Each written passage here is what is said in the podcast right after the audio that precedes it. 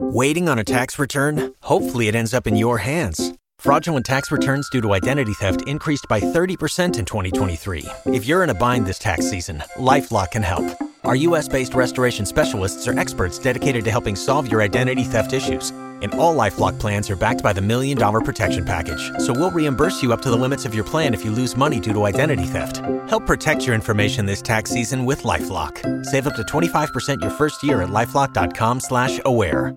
You always have to address a network's note. And so it's a fun solution to always come up with is like, how do I make their note, but in a way that makes the content better?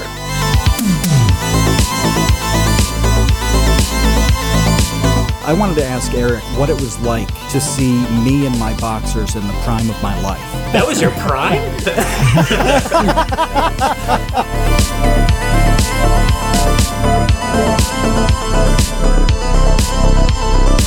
I think what YouTube should do with YouTube Originals is just do micro grants. And by micro grants, I'm not talking like $10,000, I'm talking like hundreds of thousands of dollars, if not a million dollars, to a bunch of creators a year and just let them run wild.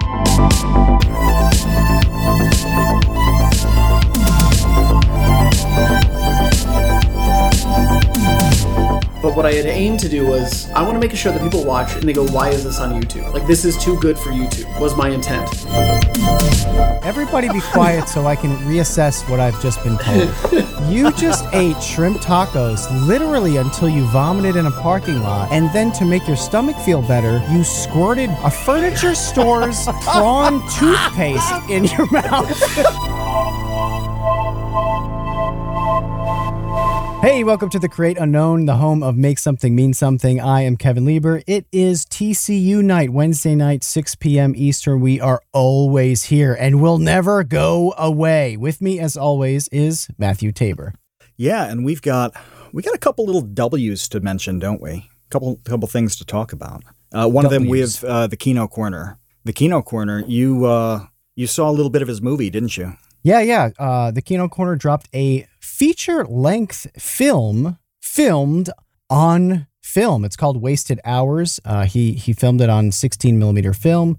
He uh, just just released it like last week, I think, and it is now available for purchase yeah. on on Vimeo, I believe. So definitely shout out to him, uh, living up to the make something mean something mantra of this podcast and making things and meaning things. So yes, awesome, awesome stuff. Yeah it's it's great to see somebody release a feature length thing. You know, that's so tough to do. It's it's not it's not a YouTube video, you know, and we've talked to so many people about how they eventually want to do a feature length uh, film or documentary, something like that. And yeah, he just he did it. He dropped it, and uh, we'll pop the link in the description so you can check it out.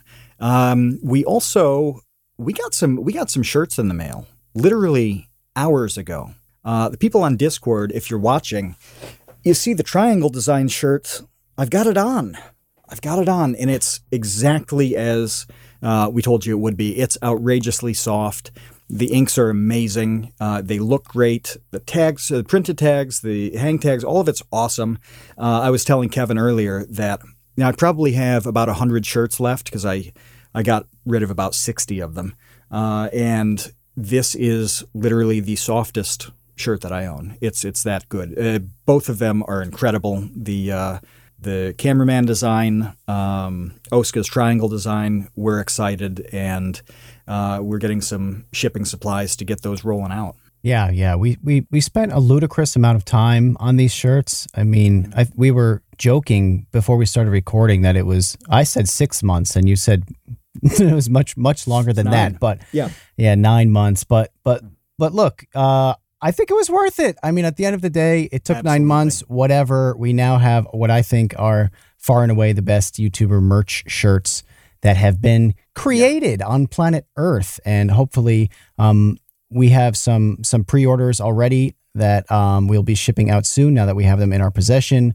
Um, our baby gang members, they're all getting them. Infantry, um, and, and, again, I, have gotten the question whether you know it's better to just order the shirt direct or to to join the the Patreon and and get that discount. Join the Patreon, get yep. the discount, get the shirt, get in with us, supporting the podcast. You know, month after month, that would be awesome. You just go to Patreon.com/slash The Create Unknown, or you could just Or you could just get the shirts and see and feel what it's like on your lovely torso to wear a shirt that took nine months to develop. Yeah, and when you think about nine months, well, uh, what can what can two people make in nine months? Oh, a human life, very cool. Any two idiots can do that. right? Boring. But we've done something much more difficult, which is getting YouTuber merch that you actually really, really, really love because the quality is so good. So yeah, um, we're we're quite a bit better than human biology in that sense. So yeah, like Kevin said, check out the Patreon, grab the uh, discount code. If you want to order straight up, that's fine too. We'll put the links in the description for that as well. Yeah, and do it, especially if you're an XL. If anyone's listening who's like, I am an XL person, I, there's not much in the in the in the in the in the realm of XL left in stock. I think maybe one so fast. of the triangle design, maybe a couple of the camcorder. So specifically XLs out there, get on it because they're going to be gone uh, very very quickly. But we have not one guest today. We have two guests today, kind of a dynamic duo, and uh, one of which is here for the third time on TCU. That's right. Yeah, and it's been over a year and a half since we last spoke with Vsauce 3's Jake Roper. And in the meantime, he won an Emmy for Outstanding Educational or Informational Series with his show Could You Survive the Movies. He talked with us about that uh, last time he was here. It's a docuseries that answers that very question about blockbuster films like Back to the Future and Die Hard in season one. And it's currently answering that question in season two for Titanic, Top Gun, Jurassic Park, and more. Episodes are up for YouTube Premium members, and they're dropping free on YouTube, one per week as we speak. And Jake Roper, formerly of the band The Hools, hosts, produces, hosts, deep cut. produces, and right. I wondered if I could get through without laughing, and no, I can't. Um, Jake hosts, produces, and directs the show alongside cinematographer and VFX wizard Eric Langlay. If you've watched pretty much any Vsauce, Vsauce 2, or Vsauce 3 video over the years, kind of marveled at the graphics, you can thank Eric for that. He's helped Michael Stevens visualize how the Earth moves. Uh, he's helped Kevin explain the neoteny of dog breeding on Vsauce 2. And nearly four years ago, he found himself sharing a tiny cabin on a cruise ship with a man he'd never even met. That was me as we helped Kevin shoot a video about a solar eclipse. Um, Eric won an editing award for his work on the Vsauce 2 Thought Glass series. A lot of you remember that. And Could You Survive the Movies has brought all of Eric's talents into focus, like creating Ghostbuster proto beams and various alien creatures that threaten Jake, uh, the complex effects required to make Harry Potter's universe look so real. Uh, Eric and Jake, it's a great partnership between two creative talents. It's kind of in that same vein as Elton John and Bernie Taupin or John Lennon and Paul McCartney. Uh, since this is Jake's number three, we're going to throw a question to Eric. What movie would you love to explore the science behind, but YouTube would never allow you to do it? Oh, we're starting off heavy, huh? Uh, Blade That's Runner. a big one. Yeah. Blade Runner, hands down. Why wouldn't they allow you to do it? Uh, well, I think it's first of all an expensive episode to make. Um, I mean, Blade Runner is like what ninety percent visual effects because it's takes place in a dystopian future that we don't live in. Um, so I think that would probably be the biggest factor. Do we want to just give them the real answer? It's up to you. I'll give you the real answer. Is there is there one that was denied? Oh yeah, Is there is we've there asked for Blade Runner leak here? for the pilot for season one for season two. The issue is because I assume no one at YouTube is going to watch this. I hope. I hope. Um, is because they are scared that we'll make AI look bad, and a lot of their business is artificial intelligence. That is the reason they won't let us make it. To which I always say, but AI is good I'm, in Blade I'm Runner. The- I would argue that the problem is the humans Yep. who are scared and intimidated by the fact that there are artificial intelligence that are equal, if not greater than theirs. Like AI isn't a problem Yeah. in Blade Runner. They just want to live their lives. It's the humans that are the problem. But their fear is that will make AI look scary. Is why we don't get to make that show. Did you pitch to them that you would highlight AI being the good guy? And Yeah, what did I'm they like, say you when Blade you're Runner? like, no, we're, Like, Yeah, uh, the yeah, humans are the Oh. bad ones. yeah. They they don't agree with my uh, viewpoint. they just don't want to touch the topic at all. Then I'll still push it for season three, but we would love to do Blade Runner for both of You us. know what's would be- funny is your least favorite movies, Blade Runner. The first one, yeah. Blade Runner 2049, is a masterpiece. Mm. And I just love, but this thing, I love what Ridley Scott created. I love the world Oh, he yeah, created. It's amazing. It's a beautiful world. because of the brilliance of what he made and this is the thing that I always stick to is he created something that doesn't need extra explanation. There's no exposition needed to explain why the world exists, why it is the way that it is. It's built in such a way that when they interact with objects or subjects, you understand intrinsically how they work, and that is the brilliance of the Blade Runner. I mean, their opening shot is Los Angeles like 2049, where it's just like a hellscape basically with giant jets. Yeah. And it's like, oh yeah, that's but you get it. And You're like, yeah, that makes sense. Yeah. I you don't have to like do exposition to explain why things are the way they are. Like it's just this is how it is. Got it. Mhm. Sorry, I took over Eric's question. That's- he does that. Sorry. So Blade Runner, yeah, Blade Runner. Sorry about that. It, it would be an expensive one. I think that's the other. I mean, like we stretch our budget to the like very fine line to be like Blade Runner would be a hard one. Very very hard. What are some things in Blade Runner that you'd want to explore? So this I- maybe this is also part of the issue because there's not a lot of like really big demos to do. It was more of like what does it mean to be human? Yeah, psychology based. And like could we Mm. like is there an AI that actually is at a level where it could confuse someone that it is a human being? Like Mhm. you've seen chatbots stuff like that that respond to you, but like is there an AI that exists that you would believe to be human if you were talking to it over the internet? So that was part of it too. I wanted to do a whole demo where like we just get random people off the street and have them communicate on a computer with another person and see if they can figure out that it actually isn't a person that they're talking to. There is a test that exists that does this. The Alan Turing test. Is that what it's Yeah, called? yeah. Um, so there was that, and then kind of like more again, more philosophical. Like, what does it mean to be human? If your consciousness were to be uploaded to a computer, are you no longer human? Like, is it your arms and legs that make you a human? Is it your torso that wears a beautiful "The Create Unknown" T-shirt that makes you human? Like, what is it? Or is it Yeah. your mind? And if your mind were someplace else, does it make you less human than someone Definitely. like Eric who's flesh and blood? Like, so it was Yeah. discussing that, and then we'd obviously do one where it's like, could you actually break through a wall with your body like they do in Blade Runner 2049? Yeah. But it'd be more focused on that. I want it to be just a beautiful meditation on humanity and the human experience. Which is what those movies center around. Yeah. humanity. But uh, YouTube doesn't seem to be interested. In it. What about Terminator? I would see think that was this would be the same problem. So we have brought that up. The issue being Terminator crosses so many topics. Because like travel. time travel, we did that in Back to the Oh. Future mm. already. Time travel paradoxes, mm. we did that all as well. Yeah. Like it, it would really be have to be focused on could you make a synthetic human? Yeah. Which, Which then is- also falls into Blade Runner. No, but I'm saying from YouTube's perspective, like I would be way more worried about Terminator than I would be Oh. about Blade Runner because Correct. Terminator mm. is literally about AI machines murdering all yeah, of murdering. humans. yeah, killing everybody. Yeah. I don't know. Judgment they, Day. I don't know if they thought that far ahead. But Terminator has come up. My my pushback has always been like, but we already covered that right. with So, Back to the so Future. they want to do Terminator and you don't. So this is the opposite problem. I would I think is I would do Terminator had we not done Back to the Future.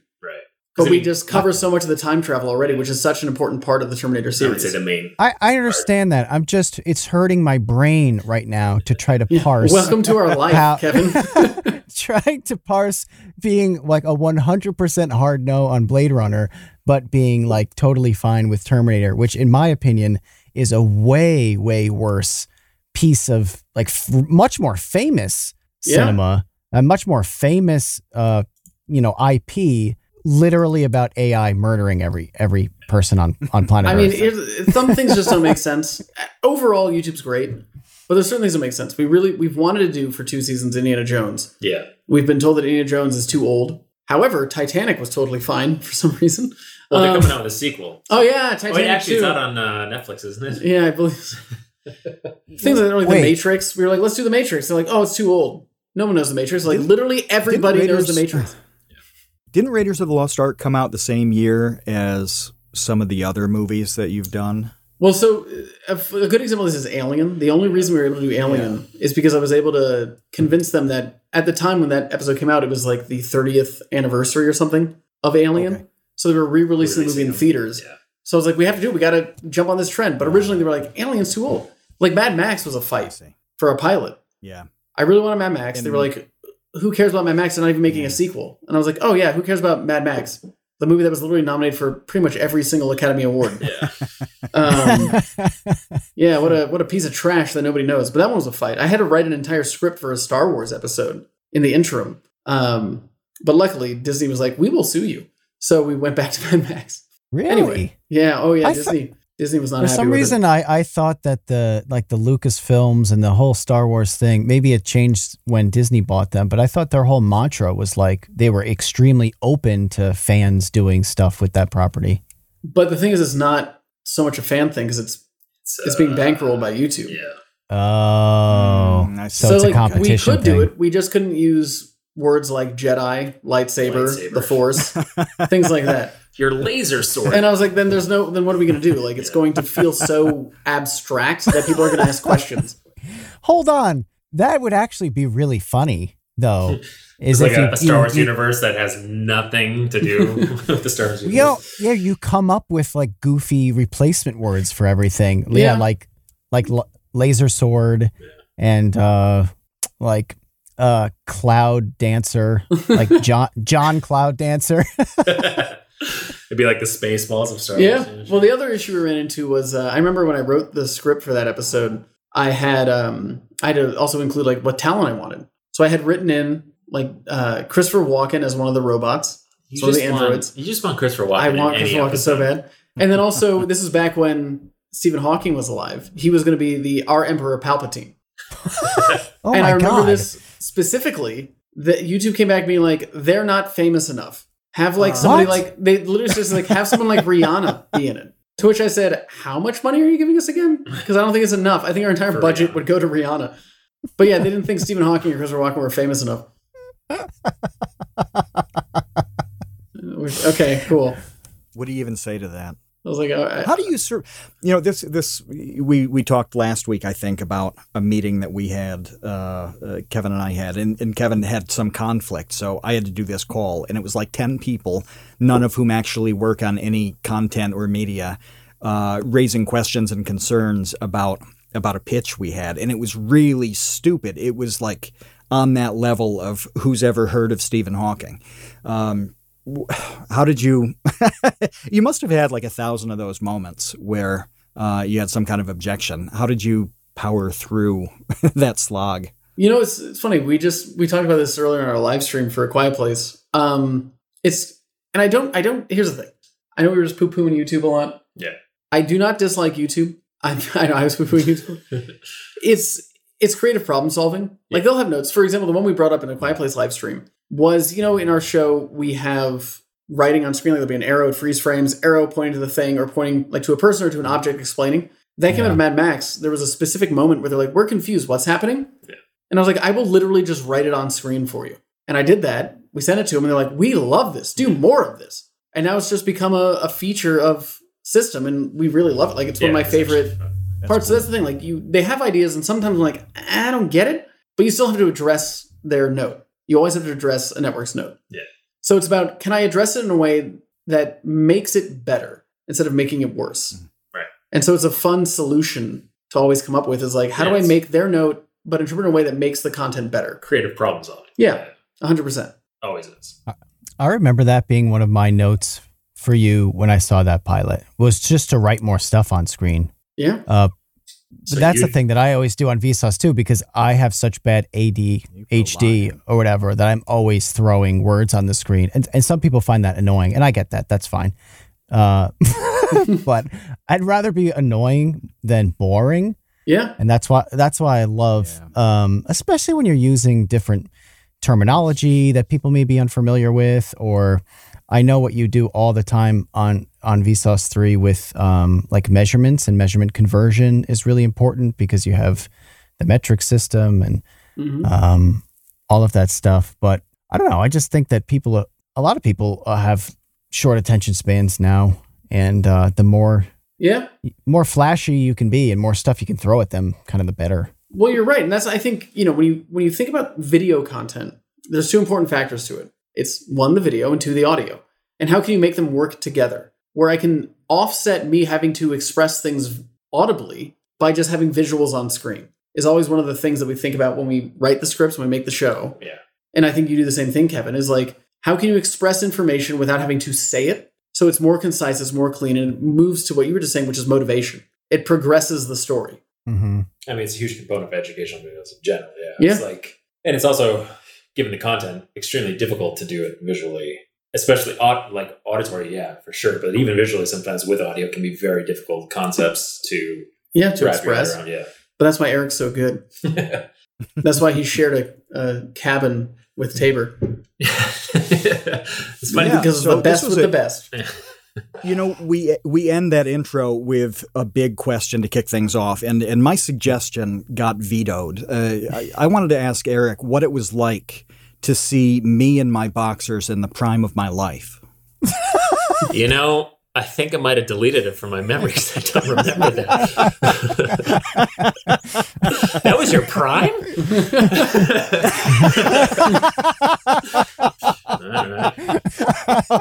Uh, well, I guess Oh, it was God. forgettable. Sorry, Taylor. Oh man, there's a lot of roasting going on today. Oh, Oh, is that my memory card? Yeah. Oh, I was wondering where this went. You're welcome. Cool. Found my memory card, guys. I actually just Oh. recently uh, rewatched that video, the uh, Eclipse video. There's some really good moments in that video. Total Eclipse. Wasn't she on the? She was on She that was? Yeah. ship. What is that? Bonnie Tyler. Yeah. Total Yeah. Eclipse of the Um, heart. And one of the Jonas Brothers. she she and One yeah of- she and Joe Jonas uh, sang that song like minutes before the eclipse. That was the big build up was that they did the duet and then the eclipse happened. Hey Tabor, I believe we say for Joe Jonas just Jonas. Is his name? Is that how you, You do just it? say Jonas. If you're in the know, you just say Jonas. or you say Johannes, but we usually say Jonas. Well, I would love Eric. I would, Where am I? What's would- happening? I, I don't. I don't know. I, wa- I want to hear Eric's perspective on because one thing that you know I'd love to get into uh, in regards to CYSTM, but maybe we could start things off with how it went on the the Royal Caribbean trip. is that when you watch a video, you know, you watch a YouTube video. I think that that that Eclipse at Sea video is like three and a half minutes long. It's Yeah. a short video. Sure. It's short, yeah. But it was Yep. a brutal yeah, it was very hard. to, to Yeah. make that. It was it was such a struggle. We flew to, to get there. Florida. We got on a cruise ship for like, what, four days? yeah, about Yeah. three days, four days. Yeah.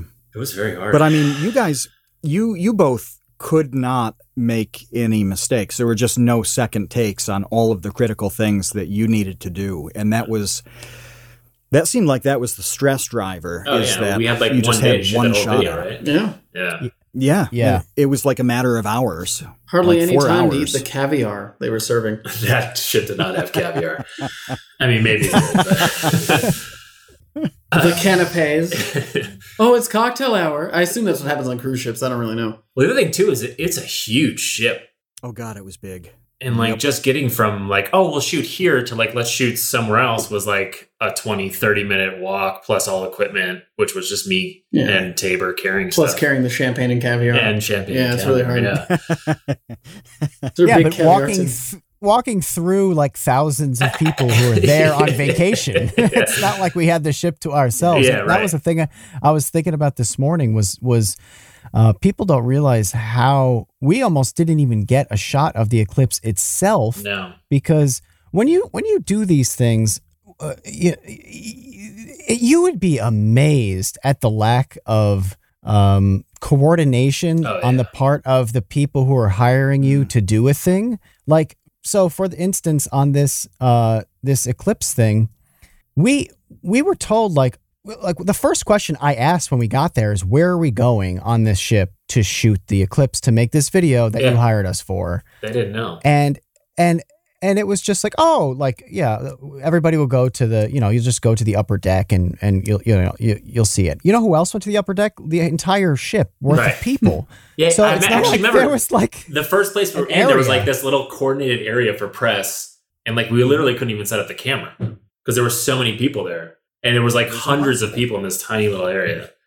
And and meanwhile like the clock's ticking uh you know an, an eclipse is kind of a timely event. And and we, ended up running to the front of the ship ran- didn't we yeah yeah Yes, we had which like was an like escort. a quarter mile. Yeah. yeah.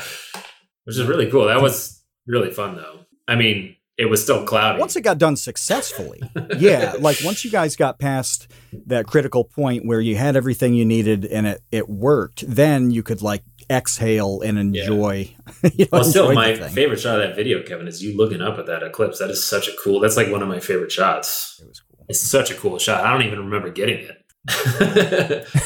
it's such a cool shot. I love it. By the way, I've just pasted into the episode chat a picture of Bonnie and Jonas Oh. singing Yeah, just he was like that- before Oh, he's that going for like a weird Freddie, Freddie Mercury, Mercury. Yeah, vibe. Yeah, I remember okay. him coming out there. I was like, "That's like Yeah, Mercury." he was there with uh, is it DNCE? Um, that was you just know he, he was there with the with the group. But I'd love But no, to that hear was, that some was a, a crazy experience. Yeah. some similar uh, like system e stories where you, you had you know a lot of struggles to get a thing and i mean i'm sure that kidding me? We could, we entire could spend. Yeah, that's, mean- that's the rest of the discussion.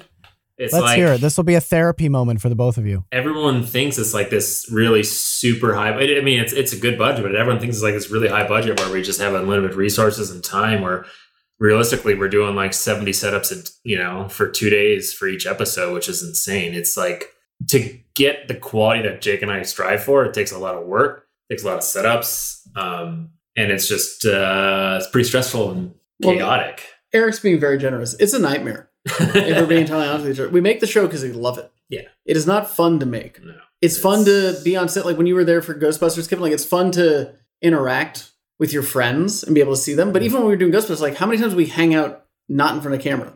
uh i I think zero Yeah. times maybe maybe once that's the like, thing, 'cause, like, when we first started There's the no day. time. Yeah. Yeah, I think when you like first got there, I came down and hung out with you for a little bit, and then I immediately left. Yeah. And the only time we ever saw each other was when we were in front of camera together for Yeah. a scene. And season two was even harder than season one. Yeah, because we had the same amount of time. Because as you remember, Kevin, we had two days to film narrative stuff, right? So we filmed in Mhm. that set, and then we filmed on the top of the roof across two days. And that's how much we had even for the second season, which is even bigger. Yeah. We had the same amount of time to film videos that are now five minutes on average longer than the first season. So Mhm. generally, how it works is if you were to look, because I I consider us to be a scripted show because we very are much scripted besides the science beats. Scripted shows are usually four minutes a day, three to four minutes a day is what they film. We film like time. 10 minutes a day. Yeah. And then in the edit we cut it down from like 20 plus minutes down to 18. It's uh, But it's a it's it's an insane push. marathon. Yeah, it's a drive that It's we're doing. Super drive. Um it's always a challenge because money's an issue. We were talking about this earlier today like when we film, we generally with Ghostbusters was unique, but we generally can only get one location because that's as much time as we have, as much money as we have. So we have to make that one location work for every single beat within the script. Yeah. Um, and like as Eric mentioned with shots, like a shot list. So just for those that don't know, a shot list is anytime the camera moves, Yeah. that is a different shot. So even if it's just moving it five feet to the right, that's a different shot. So you have to have a new shot list for it. So with like a quiet place, we had 70 something shots Yeah. just for the narrative across two days. So every single time someone has to move a camera, change the lights, readjust focus, readjust lighting, make sure everything's good, reposition the talent. and there's like 30 people that have Yeah. to coordinate. And it's a huge, like, it takes a lot of people. Yeah. Not just CYSTM, but any show. It takes so many people. So it isn't just Eric and I. There's a lot of people that make this Oh, thing happen. Mm-hmm. but What's the balance of that? Because we were just talking to to Zach Hadel, Psychic Pebbles, about the efficiency that like the YouTube generation of creators have being able to do lots of things themselves. So Zach, he was talking about he and Michael Cusack doing so many things in the production of Smiling Friends that the traditional like massive staff of people would do. Where's the balance on that? Like what's what's your bare minimum that you can get away with? What would you say? I feel like CYSTM's unique because, like, for all intents and purposes, it is a TV show. Yeah. Right? Like, we have a network, they pay for the show, we have a production team, we make the show. episodic. But I would say there still is a lot of that YouTube mentality into it, which isn't necessarily a bad thing because that's how we all exist. Where Eric does the cinematography, he also does the VFX, right? Like that's he's doing two jobs, but it's brilliant because as a cinematographer, he knows what he needs to capture for post production. So he'll frame it in a way or light in a way where he knows what he can do in Cinema 4D, whatever application he's using, to make it real. Yeah. And then for my own case, like I write it, direct it, host it, produce it. I'm involved in everything. Like I'm literally after this conversation, I'm gonna send social stills to all the talent in our Harry Potter episode for tomorrow. Yeah. Like I do all that stuff. Casting, I did because we just don't have the I resources. to say, it certainly helps save on budget. well, that's the thing because it saves on money. Like our cameras, Yeah. they're all mine Yeah. that we use to film. If they're not mine, I reach out. I reach out to Vision Research. I'm like, hey, could we please borrow a Phantom camera? Right. And they give us a really good deal on a Phantom camera. FLIR, gives us their cameras for free because I have a good relationship with them. I would love to pay these people, but we don't have the money to do it. I mean, yeah, we could make the show for cheaper, but it just wouldn't be the same show. That's the thing. We, we put all of our money into the production value, and then I ask for favors. Like a lot of the talent, even Kevin. like I would love to be able to pay a thousands, thousands of dollars, but we don't have the budget for it. So luckily, like because I reach out to my friends, they do it for like the base rate, which is very generous of them. But that's the way that we are able to actually make the show because we don't have the money to actually make what is needed to make the show. Mhm. It's a hard show. It's a it's it's a unique show, and it's quite hard because you're riding the line between cinematic, science, reality. like, yeah, it's it's a hard show to make. It's amazing to me that um, you have made all of these episodes. They're so different. Like the Titanic episode is so different than like the Quiet Place episode. And I have to tell you both that as soon as I was done with season two, I just wanted more episodes. I was like, yeah, yeah. Like honestly, like I'm not just saying that. Nice I'm you. complete, completely biased, but uh, like 100% biased. But um, I just felt like it was. Sorry, guys, it was not enough. Like I need, I need more of this show. Yeah, Well, yeah, I think uh, Eric wouldn't be here if Yeah. there was more. he'd be dead. but we do every season. We send them eight episodes to pick from, and it's just been six each time. Yeah. Um, but we'll Mhm. see. There's some, you know, potentially exciting things for season three. I'll be the first to. You got the exclusive. There might be some exciting things for a season three, Yeah. which will mean more episodes for you, Kevin. Good. That's that's what I want. That's what I want. Do you follow automotive news? Or do you just like cars and want to see what the heck's going on? Well, then you might like Donut Media's new podcast, The Big Three. Hi, I'm James Pumphrey, and every week, me and my co host, slash two of my top five friends, Nolan Sykes and Joe Weber, unpack the latest and greatest in automotive news and trends on The Big Three. You'll also get a lot of laughs, hot takes, and personal insight on cars from the biggest car guys in automotive media. So, whether you're a hardcore enthusiast or just a person who goes, oh, that's a good looking car, check out The Big Three, available wherever you get your podcasts, or you can watch the full videos at Donut Podcasts on YouTube. I have a big a big question for you about this process and about what you see in the in the old landscape here because uh, we talk a lot on this podcast here. We talk to Captain Disillusion about Oh, this. Um, you know, Psychic Pebbles. Obviously, last week we talked about this because he's making his show for Adult Swim. And I'm interested in how you see YouTube's role evolving in funding and producing shows because obviously Uh-huh. they've they've been winding down on that whole thing. Um, but I see them having a lot of opportunity as being a, a production house almost to take advantage. Because what I what I said to to to Zach last week about this, and it was about what Matt was saying earlier, is I feel like there is a huge hole right now in traditional media companies not and I'll just say not taking advantage of how much YouTubers will do. Like how how much people like you two are able to do with just, you know, the two of you. I mean, obviously there's Am- Ample Productions is is a great production company and there are a lot of people also that help you, but you you you two are also doing like seven jobs huge jobs each. And that's what it sounded like Zach was Zach and Michael are doing on Smiling Friends. They're each doing like seven people's jobs each. And I could see a lot of talented YouTubers doing seven jobs each for, you know, the discoveries of the world and Viacoms and eh, whomever else, Universal. So it hasn't happened yet. I could see it happening. It seems like the path of least resistance, though, and YouTube could benefit from this, is to continue funding original series and then do what they did with the Karate Kid show and sell it to Netflix and then you know be kind of like a a, a little farm, a Like an incubator, farm of almost. talent. An incubator. Yeah. Yeah. Yeah. Yeah, yeah. Yeah, here's the thing. Everything you said totally makes sense. Now, if we exist in Thank, reality, thank you. Uh, I, I don't mean it to be as snarky as I just said it, but from their perspective, I can guarantee they were not happy about Cobra Kai going away or Step Up going to Starz or um, what was it? Not Keith. What was it? Kent. What was it? Fuck. watch? What's the show? I don't. The other one that was like by the Deadpool guys. Um, it had one season on YouTube and now it's on Amazon Prime. Ah. I can guarantee they're not happy about that. What happened was, if I had to guess, I don't know these deals at all, is that YouTube took too long to renew the seasons, be it a second or a third season, and the license for the show went reverted back to the production company. And the production company took it elsewhere. And it is nice because they basically were able to use like, hey, look, we have a season of a show and it was successful. Look at it. It exists. Buy it. And they're like, okay, well, this is a safe bet. We already know the numbers that it got. People liked it. We're making a second season to an already successful first season or a second season. Great. I believe that, and again, I say this without knowing, but I believe that is what happened. And I do not think that was YouTube's intent Hmm. for that to happen. Because that happened with us. Oh. Every season, after the pilot, after the first season, YouTube has a certain amount of time to pick up a, another season or a first season. And if they are out of that time, they have to ask me to sign an agreement to extend their window of licensing. And every time I have extended it. Mm-hmm. And that is why they have seasons of our show. It's because I've agreed to extend the window. And also why they But there are good reasons for somebody to not do the extension. But it depends on what they want. Like, you know, we're in a unique position where like I have a YouTube channel. It's kind of a benefit to have a YouTube original on my channel because that's content.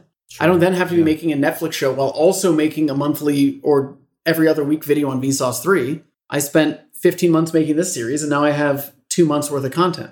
Mm-hmm. Like once a week, two videos a week. Um, so I think it's just dependent on what they're what they want. So Kevin, I do agree with you. I've talked about this a lot, where I think what YouTube should do with YouTube originals is just do micro grants. And by micro grants, I'm not talking like ten thousand dollars. I'm talking like hundreds of thousand dollars, if not a million dollars, to a bunch of creators a year, and just let them run Mhm. wild. Mm. So they make great content. Kind of what like uh field what was it called? Field trip? Is that the thing you made that animated short with?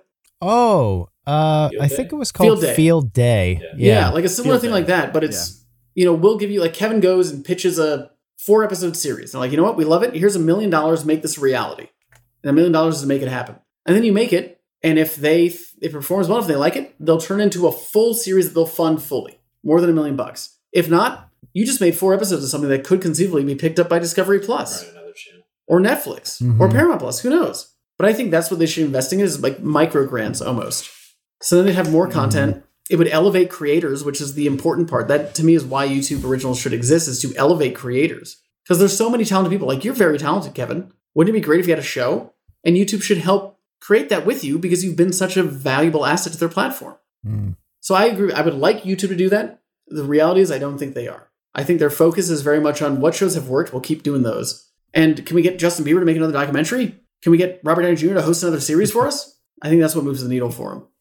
Yeah, see, I thought that they were your, your theory about them just losing the rights to these shows is interesting. I, I hadn't thought of that. I honestly hadn't conceived that that was what happened. I, see, I thought because production companies do this all the time. Well, they'll make a show and they'll sell it to a different distributor, a different you know publisher or whatever, um, and then they make that licensing fee. And and I figured, why wouldn't YouTube get in that game? I, I guess they don't want to sell things the to their money competition. sell? Well, that's the thing. It's it's I don't know. it's this is I'm speaking very broadly right now because everyone's deal is different. Like my deal with YouTube for Could the Movies is different than Cobra Kai's deal with YouTube. I guarantee it. mm-hmm. So, from my experience, the way it works is that YouTube owns a license to the show for as long as they keep renewing it. Once they stop Mhm. renewing it, they no longer own the license. So, conceivably, because it's in my agreement, YouTube could license Could the Movies to somebody else, but they would make a very small amount of money from that license. Mm-hmm. Because a lot of that license would go to myself and Ample. Um, My guess would be that they had a deal where it was like, we own the rights to the show as long as we keep making it. Once we stop making it, after a certain set period of time, it reverts back to the license holder, which would be the production company. Mm-hmm. And they're like, great, we'll go sell it to somebody else. Yeah.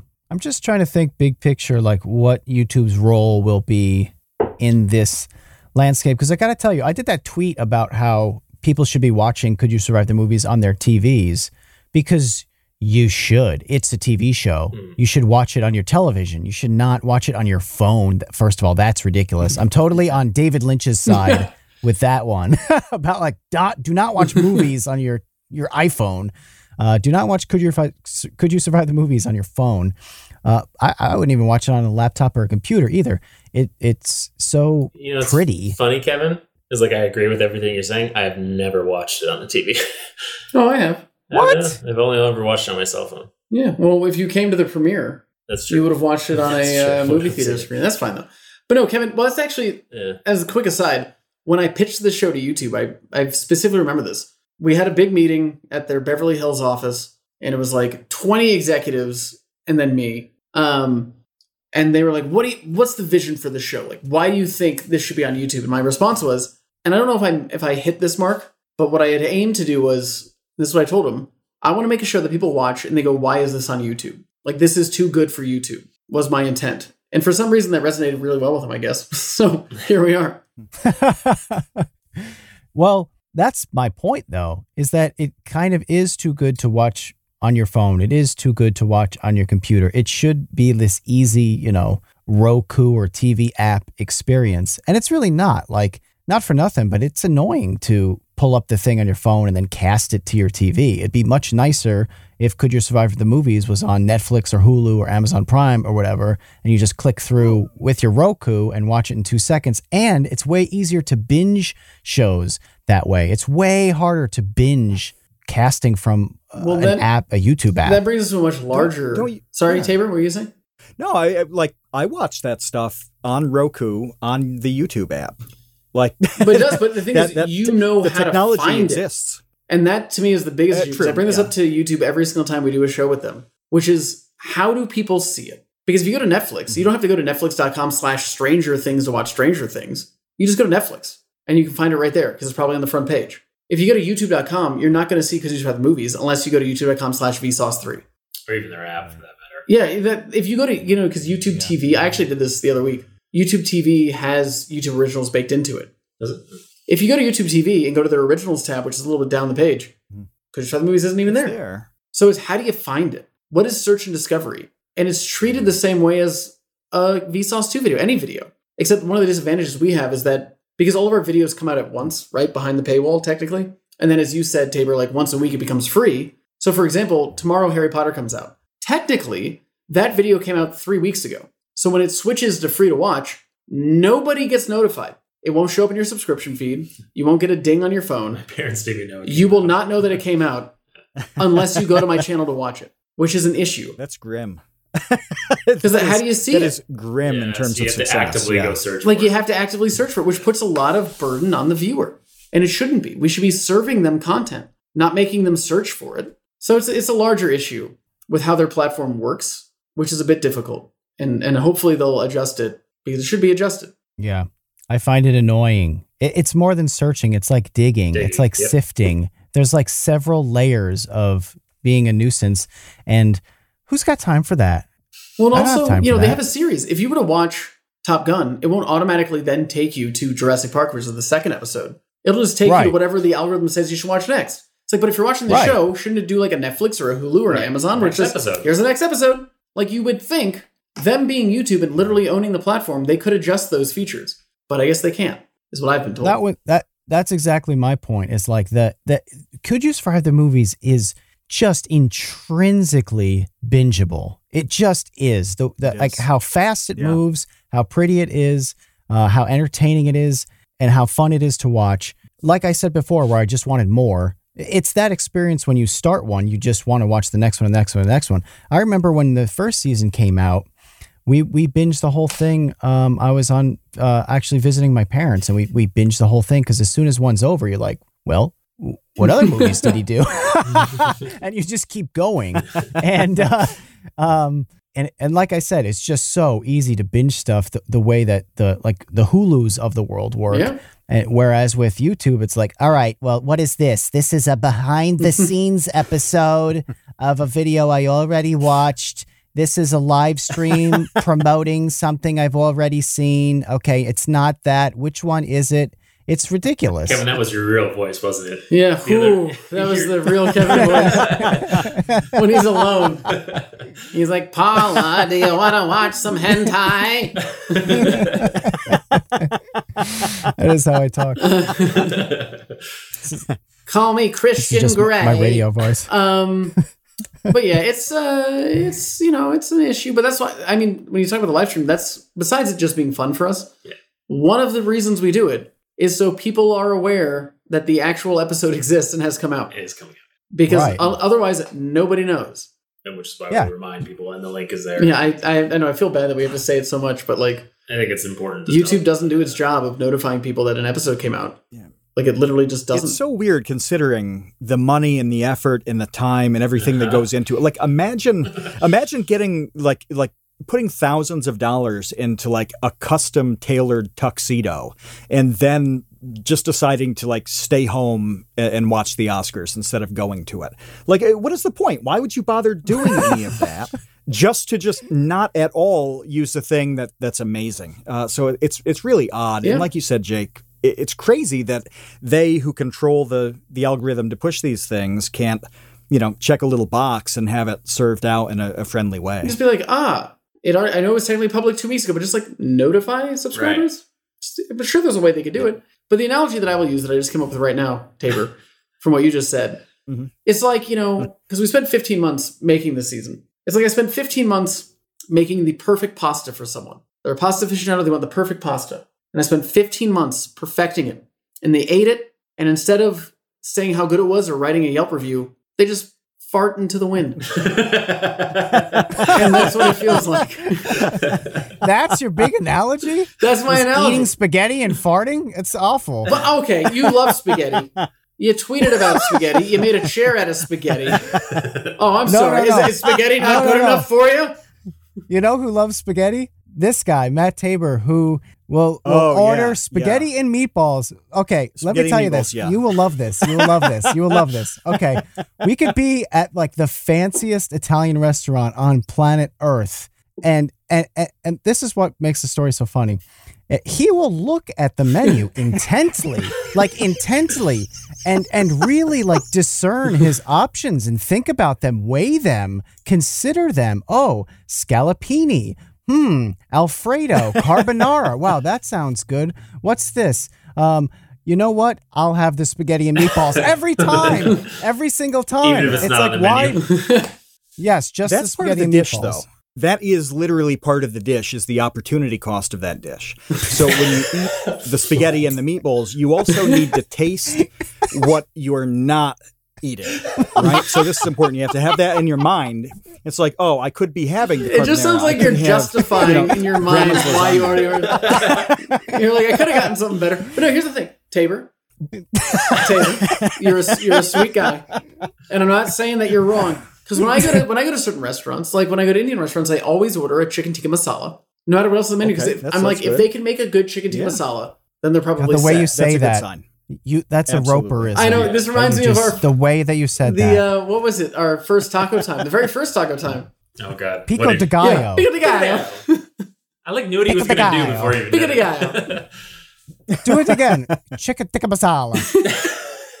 Why do you do that? He's Italian. Because I'm trying to be culturally sensitive, Kevin. I think it's culturally insensitive, actually. No, sorry. Sometimes I like to eat my food with a tortilla.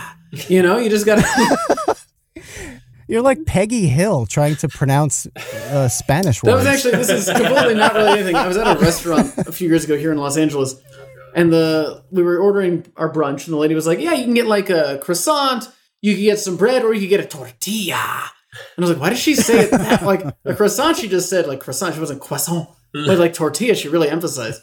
And now that's always stuck with me, so that's why I say tortilla nowadays.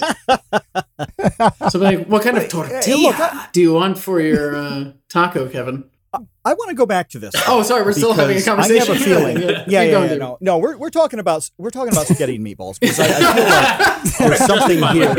with- when I go to Olive Garden,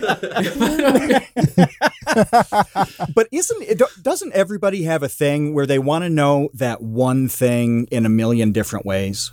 Where you want to have, uh, I don't know, see a thing, eat a thing, whatever it is, like in every part Yeah, of the world we you get can, and then food in every compare. country we go to or try to. oh yeah, we always try when we whenever we travel together because we're a couple. Um, we always we always have to get Mexican food because I just want to see what So it's you, like. you literally do the exact same thing I do, yet it's three on one. well, no, but it sounds Is that like what's here's the thing, happening? Tabor, and I could be wrong. We're, we define the whole cuisine. Yeah, what what I feel like I'm hearing, and maybe I'm not getting the full picture. Maybe Kevin, you know, this could be like couples therapy, and Kevin's just saying his point of view.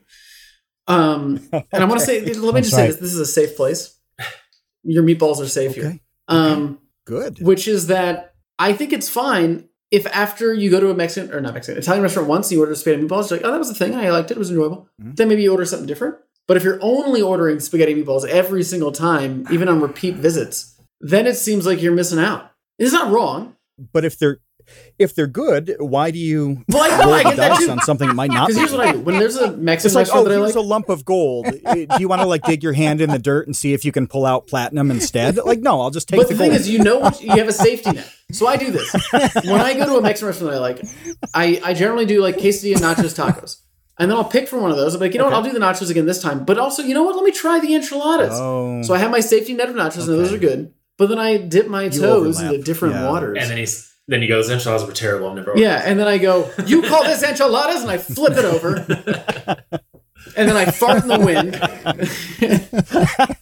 and I'm good to go with my nachos, of course. The diversion of conversation from YouTube Premium to Yeah, to Jake farting in the wind. No, spaghetti meatballs is really the topic at hand. I just think that Tabor really loves. He can't hear us. I think he really loves Olive Garden he likes Olive Garden. because he just likes to feel like family. I, I do like Olive Yeah, he's like, "I'm family I do like Olive oh, Garden. give me all of the salad. I don't feel like family. It's a free. I don't feel like family, but I feel I feel a challenge. I mean, if they're going to throw out this endless, unlimited stuff, Oh, we did that at- I, remember? it's challenge accepted. at you know? Chili's. oh, what's Chili's? Unlimited enchiladas. Yeah, and I was forced into eating mm. unlimited enchiladas. He talked a big game. How many did you go? get down? I got. They had a bunch of different varieties, so they like, uh, like salsa verde enchiladas, pico de gallo enchilada. They had, they had like mole enchiladas. They had red sauce enchiladas. Yeah. and they all came in a two two per plate and i ate all of them I think it was like five or six plates of it. yeah But it's funny because it started out really nice. Like it was very well like the chef tried, and then each each enchilada dish you ordered next time just got worse and worse. The next time was just like a tortilla slap with some stuff with sauce. yeah it was like a quarantine and there's like threw garbage on top of it it's like he'll just eat whatever we give him and then was that when i threw up in a parking lot You did not throw. up. i didn't know oh that was oh that was um on the borders when i threw up in the parking lot yeah when they when they to, similar Why? to taper when they say it's unlimited i am going to prove that it is unlimited i'm going to make them go out of business But yeah, it was a uh, in Hicksville, New York. There was like that's where ah. the IKEA used to be, and next to the IKEA was an on the border grill, and they had a, I forgot what it was an unlimited like shrimp tacos or something. So I ate so many that we then walked into the parking lot and I threw up. I'll show you. Yeah, shrimp tacos aren't one of those meals that you can just pack down. No, it you know, wasn't like if, enjoy- if I they didn't had do the it to Coney, enjoy the it. Coney Island I did shrimp it to make a taco eating point. contest. You know, like some people don't drink alcohol because like they enjoy it; they just drink it to get drunk. I ate those shrimp tacos Sure. just to prove a point. The uh, the, the Hicksville shrimp taco eating contest. The IKEA Hicksville shrimp, shrimp taco eating contest. And I would like to say that Um, not too long after they did go out of business, and I like to take pride in that it was because of my shrimp tacos that I ate too much that they that I literally gave them a deficit and they went out of business. no, Between the food costs and the cleanup costs in the parking lot, There they was a had lot no of there were a lot of baby shrimp.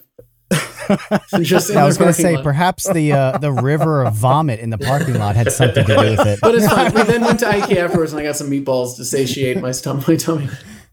Actually, that's not true. I got prawn or prawn. They had like a, a tube of prawn paste, so I bought What? that from IKEA.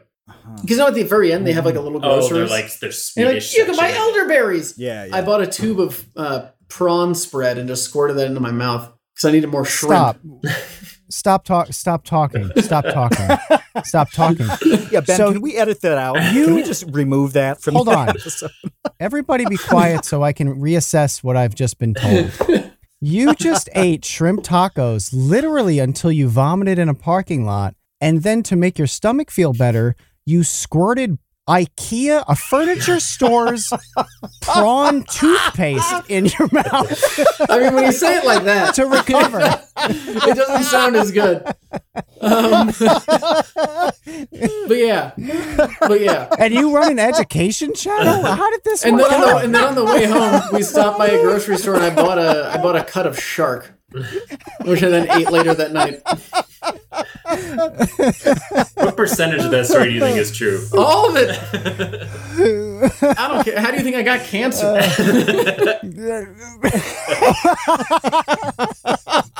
I think it was the prawn Oh. toothpaste.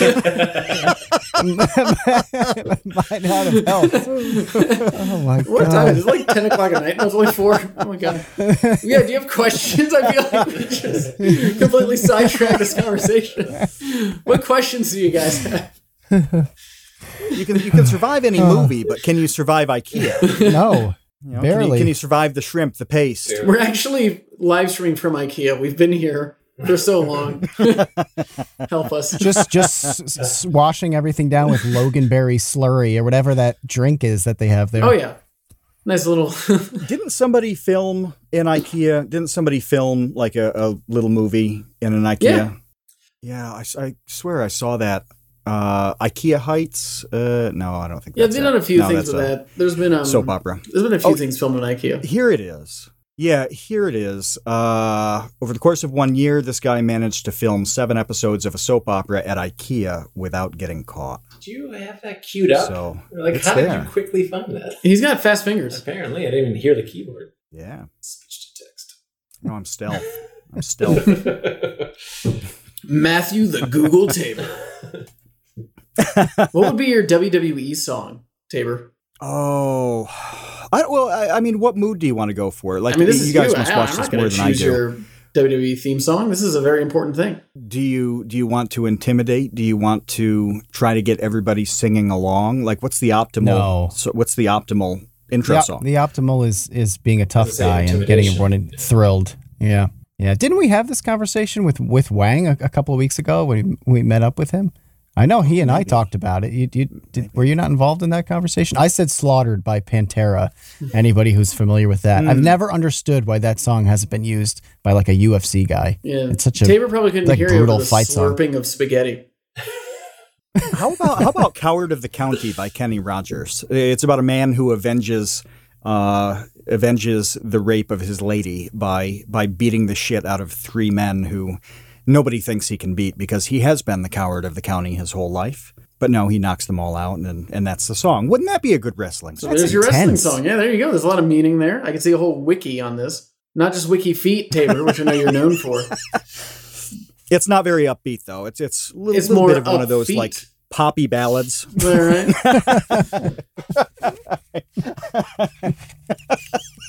I'm not, I don't even have anything to happening I'm just saying this nothing for dramatic effect. Good object work though. Thank you. Very good object. I'm, a, I'm an actor. So they say. yeah. So people have told me. Uh, yeah. What, what questions do you have, guys? We have a lot of them. Uh, Kevin, Should are we do a you okay round? with switching over to questions? Um, We got a uh, bunch. b- before before we get to um, our patrons' questions, I have uh, a question for Eric Oh, of course. uh, because It's fine. I'll just leave.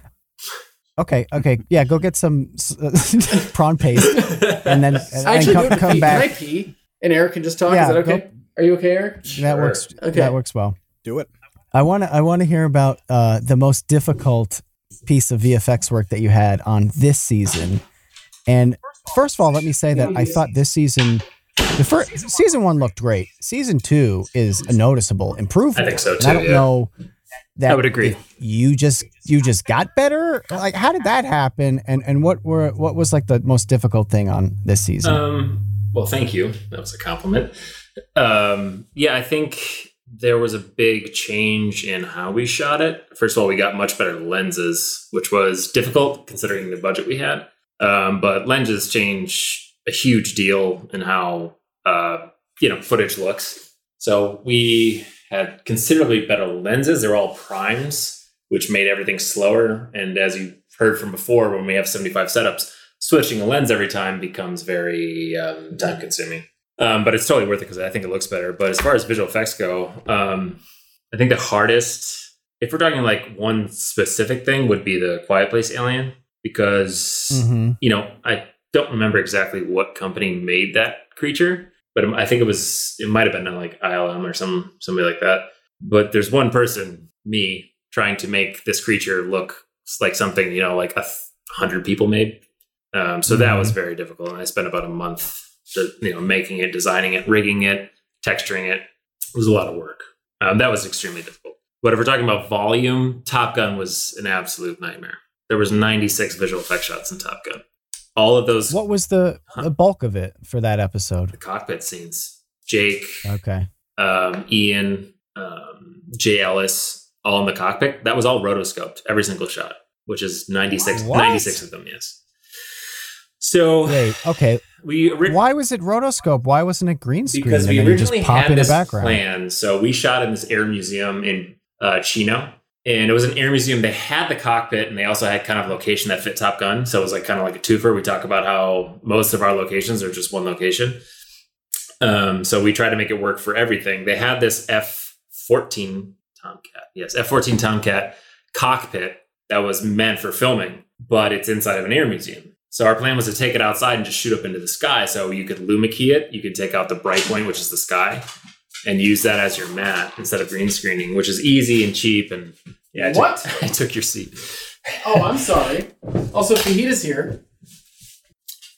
And uh, Fajita the dog, not not the food. The food. Which that wouldn't have been a surprise either. if you Just just walked in in with- with fajitas. Um, so it ended up being like 90 degrees, and I think that was February. Oh, we're talking about Top Gun? Yeah. Yeah. So we had to change plans like drastically. So we came up with this idea to shoot into like a blue muslin, and it would just like look like the sky. We didn't have enough lights, so it ended up looking like cloth behind them.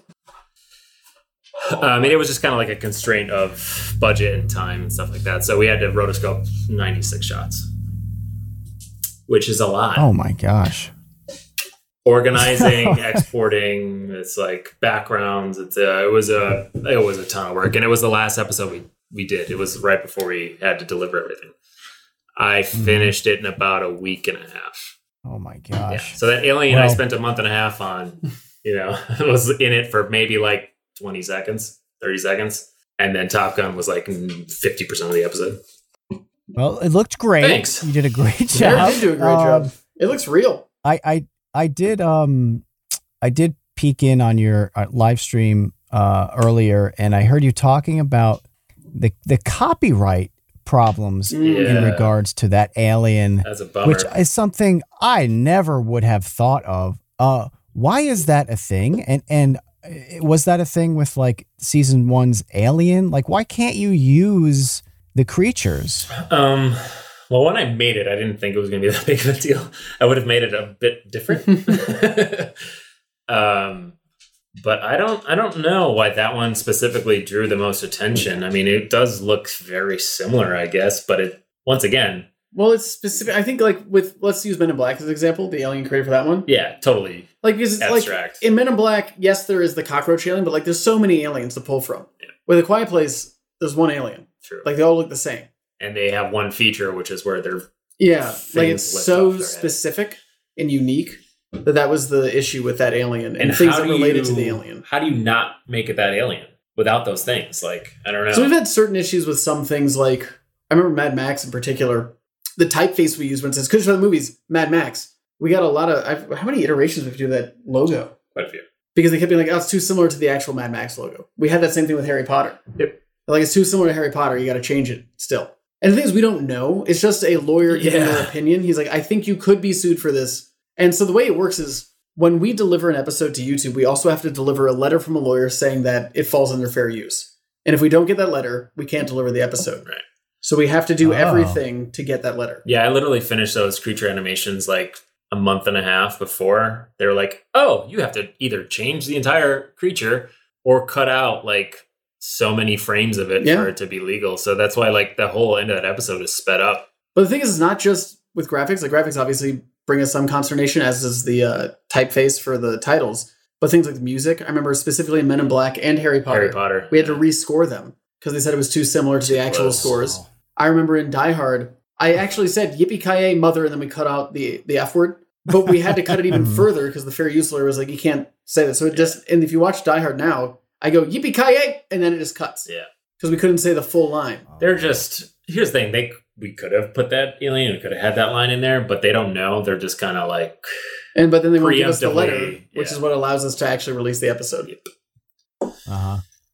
which is Okay. for me really I mean, not just it's you know, that's what happens, which is disappointing because I spent a lot of my time He did. making that alien look as good as possible. we and built a computer just so we could. we literally did build a computer to be able to do the show and then to have it cut out and sped up and I like I created this moment of tension with the alien where it was like, oh, something could actually happen, and now it's it's like this sped up version. Yeah. Well, those are the things like that you don't Yeah. see and you don't know about, Yeah. which is why these live streams Right. are kind of fun to do.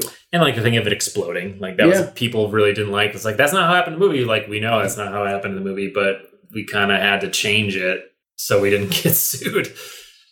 Right. Yeah. No, that stuff is fascinating to me because I, it even happens on on Vsauce too, where people, you know, I'll make some sort of creative choice for whatever reason. I don't have any specific example right now, but um, like I phrase something a certain way, whatever, and it's it's not exactly how it should be phrased, or like I title a video something a certain way because it, it's a better title than if it was a more accurate title. Yeah. It's like okay, well that title would be super bo- the, the accurate one would be really boring and no one wants to watch that so i'm going to take a little bit of a creative license here and exaggerate what's going on Yeah. to make it more interesting um and those those things have to happen uh, no matter what you're making Yeah. and and it is frustrating hearing the complaints where you're like i know Yeah. i know but Well, like what do you want me to do I think the biggest thing with us is these are movies that people love. Yeah.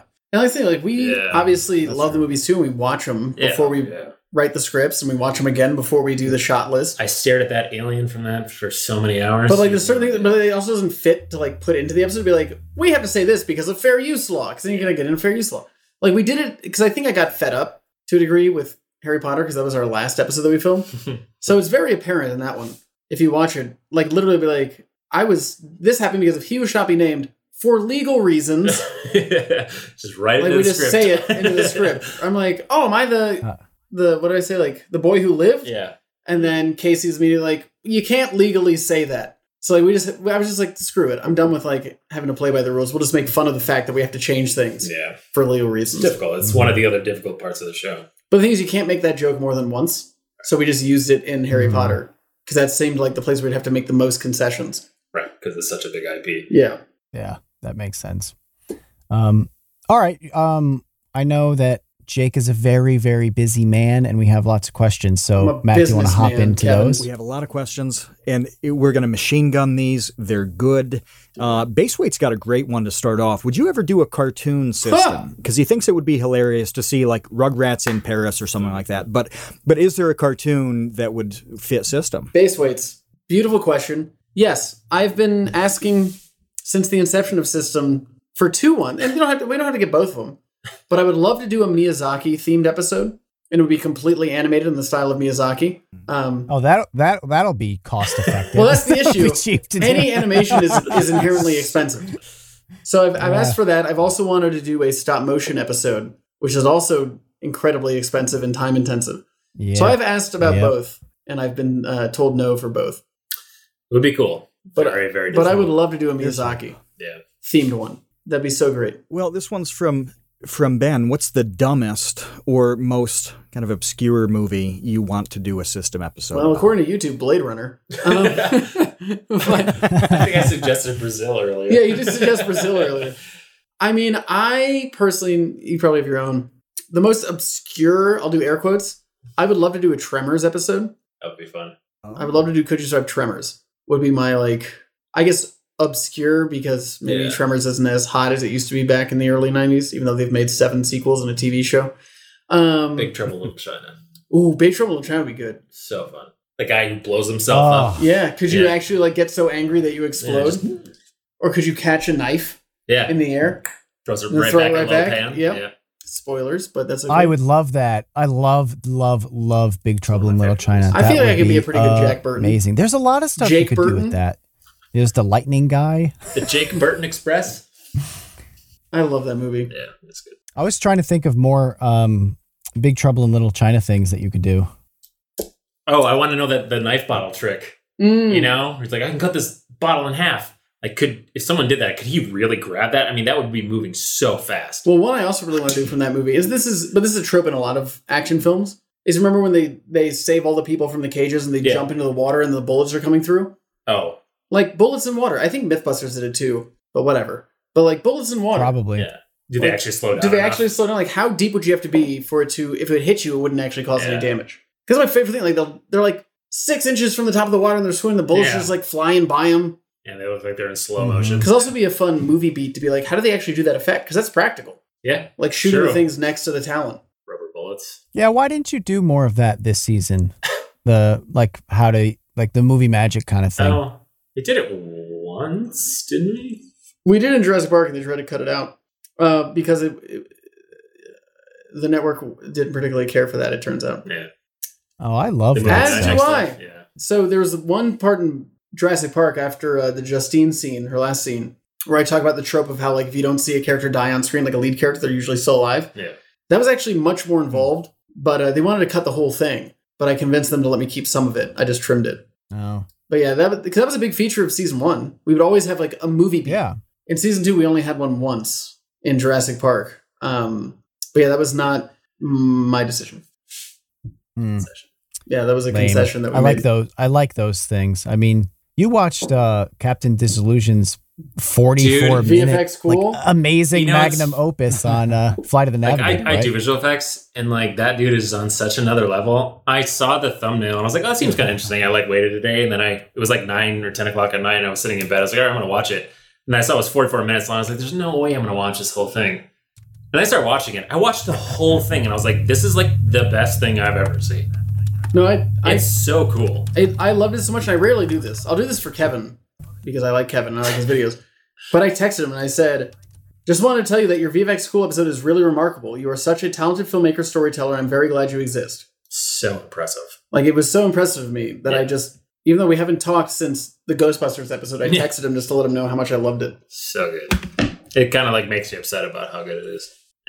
Yeah, I, I told him it was the best video of the year It was for so sure. good. It could 100% be a show on Disney Plus. Like it is so good. Yeah, it's Mm. And about a for movie anybody who hasn't watched it I've yet. never seen. I've never it. seen Oh, that. you never saw the movie Flight of the Navigator? No, it didn't matter. Like that was the whole point. Like it didn't matter if I saw What's that movie. What's the other one? There's Flight of the Navigator. What's the other one with the kids who uh, go to space and there's Oh. the alien with the eyeballs? Ex- the Explorers. Explorers with Ethan Hawke, young Ethan Hawke. Yeah, yeah. That one's one of those movies where I loved it as a kid and I still love it now, but I watched it recently.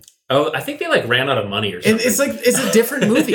like once they get to space and they get to the other, it's like a completely different. It turns Yeah. into like a Looney Tunes. But I think it's because I think Joe Yeah. Dante directed it, right? Yeah. So Joe Dante, as I'm sure we all know, uh, made Gremlins and The Howling. Um, but he also did the Looney Tunes movie Back in Action. He's Oh. always been a huge Looney Tunes fan, and you can actually see that. Like it comes across so much in Gremlins. Where Gremlins the same way. The first half of Gremlins is a much different movie than the second Yeah, oh, half, yeah. which is where I think people come a lot. They're like, "Oh, Spielberg directed the first half of Gremlins. Right. Joe Dante directed the second half." And maybe that's just his style, but I wouldn't be surprised if the first half of The Explorers, is that what the movie's called? Yes. was directed by Yeah, somebody yeah, The else, Explorers. and then Joe Dante directed the second half. Huh. Yeah, it's like two movies. It's just like two movies that they just slammed Well- together. Well, stop allowing Joe Dante to direct second halves of movies. That would be my advice because the second half of It's Explorers is really horrible. dumb. Yeah, well, because the it, teenage aliens Even as a kid, I didn't it, like well it. until like I was like five years old. an animated it movie, but with live action, Yeah. where everything's like woo woo woo woo, Yeah. and like just dumb gags and stuff. It's so goofy. If any, if people, we're boomers talking about this old like '80s kids movie, but if you haven't seen it, um, definitely half's watch it just so you can It's- it's fun. experience. It's fun. Yeah, it's a stark difference. Yeah. The first half and the And I second believe half. The it's second Ethan half it Hawke's just first turns movie. into this goofball thing. That was Ethan Hawke. Ethan Hawke's one of those rare people who was successfully able to go from child actor to Yeah. adult actor, which is Mhm. good for him. What other questions? Yeah, what other questions you got? Big Trouble and Oh, we got You a lot. nerds. We're gonna have to. We're gonna have to be quick. Do it. This is from German. Could you survive Evangelion?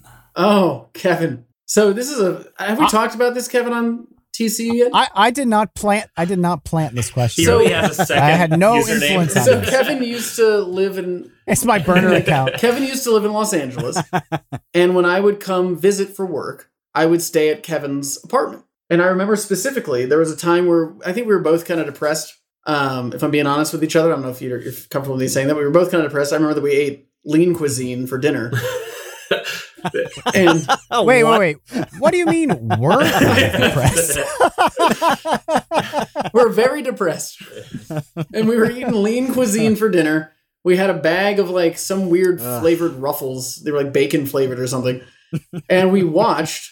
I think at the time it was what three? There was three Evangelion movies. I, um, no, the third Oh, it one hadn't hadn't come out come yet. out yet. I think we watched the we first watched the two. first two, and I just remember being like, after it ended, just going to come and be like, "What did we just watch? I don't understand anything that just happened."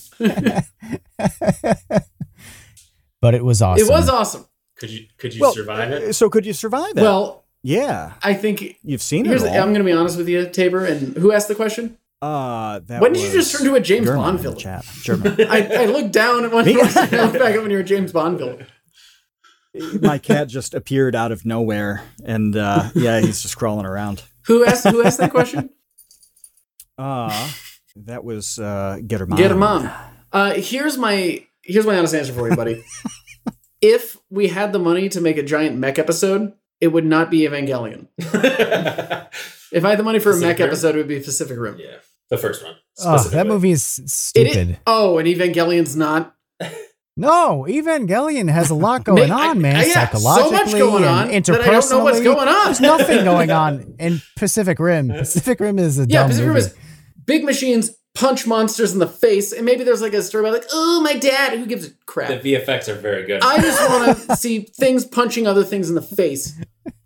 Pacific Rim. We saw Pacific Rim together, Kevin. You, me, and Michael. I know. Michael was very I know. displeased. you guys love mech movies. Well, no, Michael hates going to the movie theater. It's a thing. You know this about Michael. Because we'll be like, let's go see a movie. And he's like, no. So then his wife and us just go see movies together.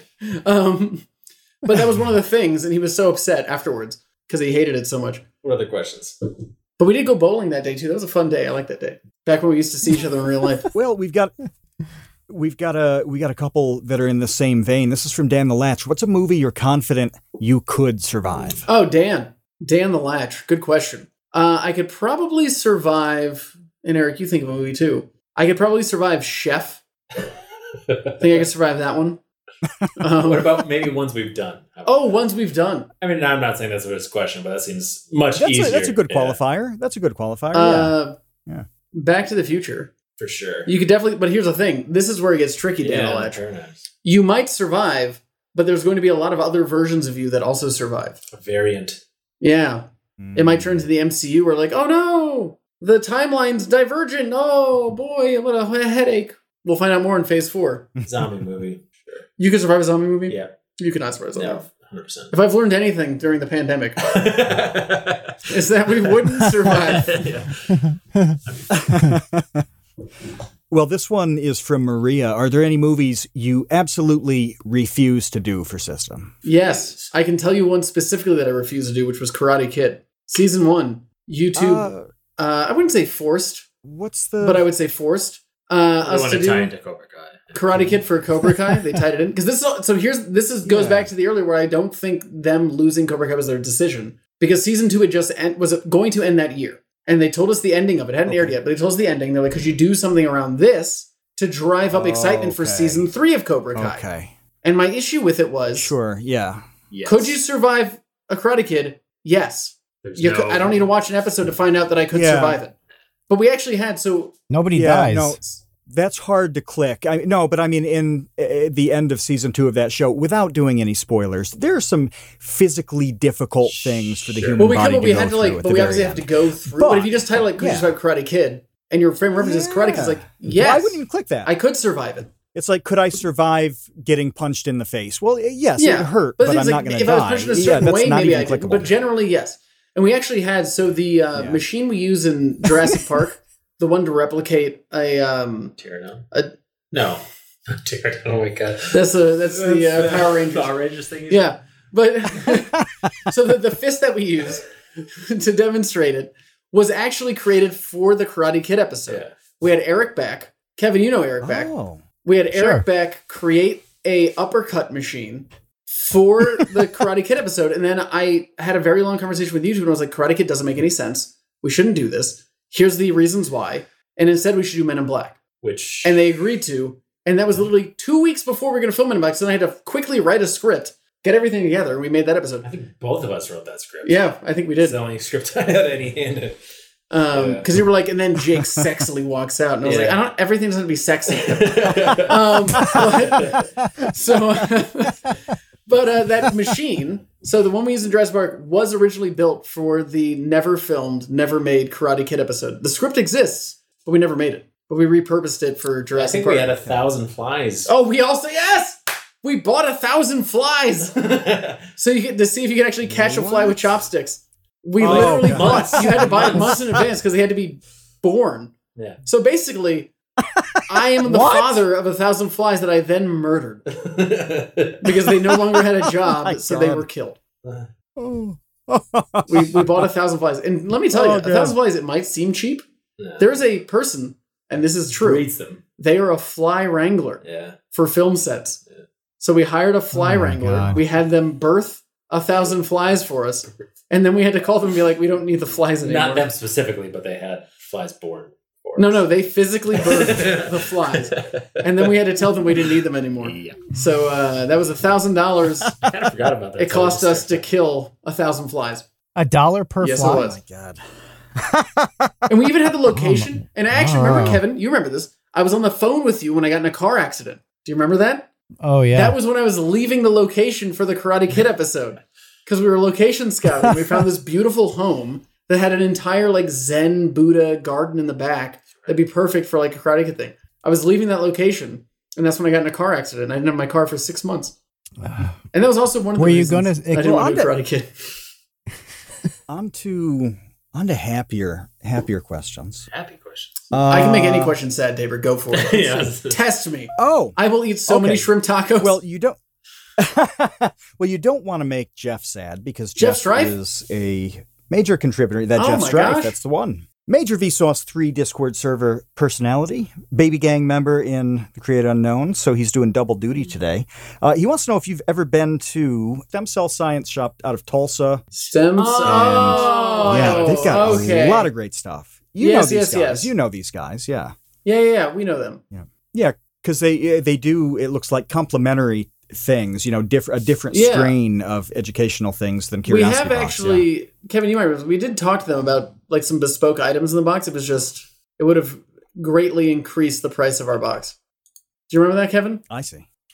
Yeah, yeah, yeah, yeah. The uh, we have we have budgets that we have to maintain uh, for for the box. There's lots of stuff we'd love to include, but but maybe yeah, some sort of partnership where we could do one offs uh, for the store or some sort of drop Yeah. would be really really cool. Also, someone in the chat said racist. What- What was I think it was we were talking about Evangelion. I don't- what was racist? I'm gonna. I'm gonna blame Kevin. I, whenever anything sensitive comes in, it's just like I just I just work here. I don't sign anything. I just work here. Oh, Jeff says they feature Vsauce on their site. That's nice. yeah, they, it was on there. I saw the logo. Um, let's look again. That's awesome. Stem Well, as we're taking a look, there's a, for a good technical question. It's a good technical question from Kino, who we mentioned at the, the very beginning. Um, Eric, how many hard drives Oh, have you Visa. gone through shooting on big boy cameras? Uh, well, it's technically not my hard drives. They have a server at Ample, but I think it's somewhere. I have a I have Yeah, two are these files 16 terabyte drives.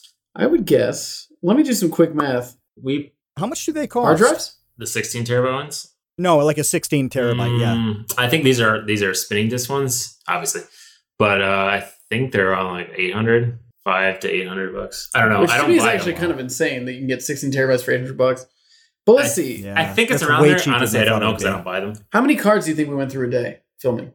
Three or four. Three or four? Yeah. So let's say At four minimum. at 512. So yeah, we basically filmed two two terabytes a day Yeah. of footage. And we're shooting at 8K raw, so we get 45 minutes per card. So two terabytes a day. I think we'd film 20 days total. Yeah.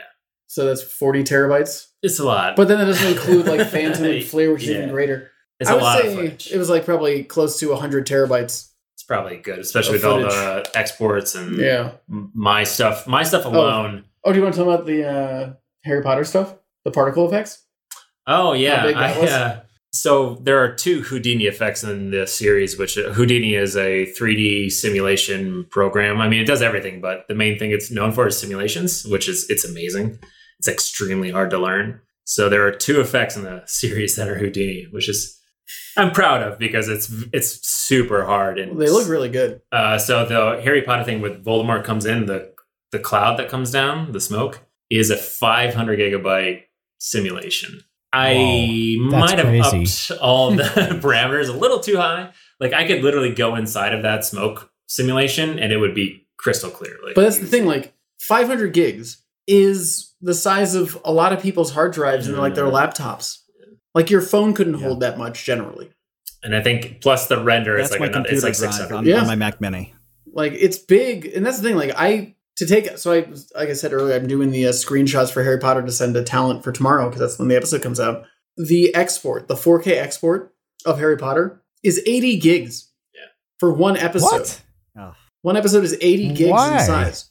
Because that's we delivered the highest possible Massive. res, so then when YouTube compresses, it's long as bad. But here's a fun fact: Oh. what? How many different versions of the episode do we deliver? Five? Is it five or six? Something like that. Yeah, yeah. We have to deliver five or six different versions of the episode, and they're each 80 gigs. So we're delivering a huge amount of files over the internet Yeah.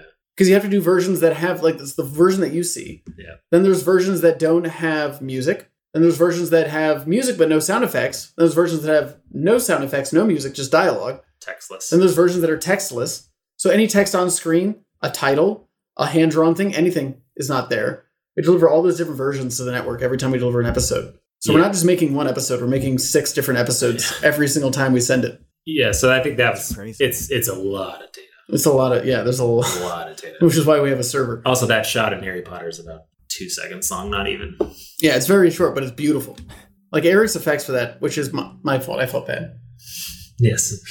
I had done one version that was much different, much easier, much quicker, and Jake said, make it better. So I spent two days making a smoke simulation 500 gigs later. But it looks so much And better. It does look better. It looks really good. I knew it would have looked better. I know. You just did the motivation. You little uh, little push in the right direction. it was our last episode. Yeah.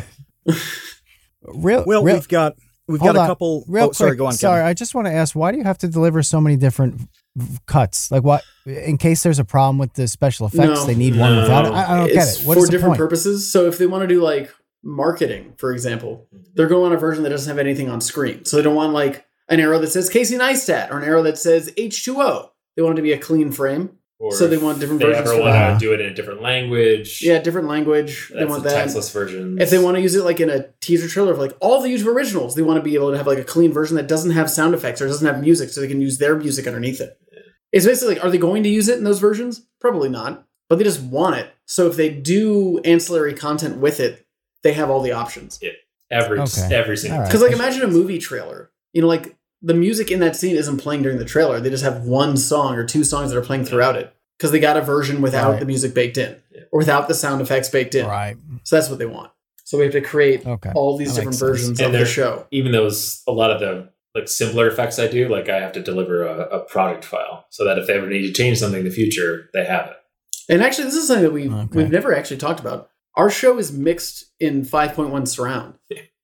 For some reason, even though on YouTube you Oh, can't wow. watch it in 5.1 surround, so we do a 5.1 mix Yeah. and a stereo mix, which is what most of you have heard is the Yeah. stereo mix. But there's also a 5.1 Weird. surround sound mix. Ah. So there you go. Well, we have a question. We we have a lightning Do series. it. Sorry, here we'll, we'll talk the sake less. Go time. for it, Tabor. We're gonna no, we're gonna blast through these. This is from Boromir. Could you survive Caroline? Uh, I believe you mean Coraline. Uh, I'm reading what I'm reading what The they send me. animation Well, in the movie, they always say like Caroline, like it's Coraline. Yeah, Could you They're survive like it? Coraline, not Caroline. Oh, see- Remember we see Coraline. Yeah. Um, I would love. Boromir led me astray. I'm never trusting you Yeah, again. Boromir, come on, it's Coraline. Um, You I die in the first movie. I love Coraline. Yeah. Just saying. Sorry, Boromir, rest in peace. I love Coraline. You love Coraline. yes. uh, could you survive it? Nah, I think I would have stayed in Buttonland. I mean, that's the thing. It's it's that one's a difficult one to do because it's so fantastical. It's the kind of issue we have with Harry Potter. Long story short, Coraline, I think you could survive if you loved your family enough. If you loved your mom and dad and weren't, you know, tricked by the other mother and the other Right. father, you could 100% The survive. horrifying mother with Oh, when she turns into a weird spider. Coraline is so good though. Yeah. Fudge, that movie's so good. Henry Selick directed it. Henry Selick also directed. Nobody? Okay. Cool uh, the two strings. No, he didn't. That Did was he? the that was Laika, same movie studio, but Oh, not Henry Selick. Henry yeah. Selick did James and the Giant Peach and Night Before Elm, Str- not Elm Street, Night Before Christmas. which everyone gives Tim Burton credit for. Right, he's just a producer. Tim well, he produced it, but he also he did create the story. But Henry Selick directed the movie. Um, and Henry Selick was supposed to make a movie. Oh gosh, this actually you should look this up, everybody. Look up Henry Selick unmade Disney movie. I forgot the name of it. Really? He was making a movie with Disney, an animated stop motion animated film, and they just pulled the plug on it. But there's some footage online, and it looks fantastic. Can you imagine spending thousands and Well, thousands can you of imagine? here's hours? sorry, I'm, Like, sorry, I'm getting distracted again, Tabor. I know we're doing lightning round. But I'm just gonna I'm just gonna talk for a moment No, about Henry Selick. Can you imagine Henry Selick? He made Nightmare Before Christmas. Who gets credit for it? Tim Tim Burton. Burton. He makes Coraline. Nobody knows he made it. It's like, oh, Laika, these people. And Laika's great. Like. They're amazing. I love them. But like poor Henry Selick, he spent his whole life living in other people's shadows, and he makes such incredible movies. Oh, poor Henry Selick. Next question. Anyway, next question. Next question is uh, another one from Jeff, uh, eh, which he gets a second one because I botched his first one. So, Yeah, you did. Uh, have you seen Children of? You were just thinking of Have spaghetti. you seen?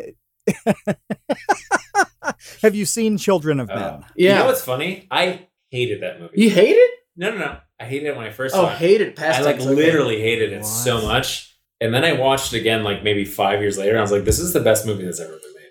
Children of Men is incredible. I remember I saw it in Yeah. theaters, and then I, I was dating a, a girl at the time, and I thought it'd be a nice romantic date Oh my to see it God. together. No. Um, it was a little bit awkward because I like tried to put my arm around her. She was like, "What? uh, We're talking about?" like Children of Men." Um, but Children of Men is so freaking good. Yeah.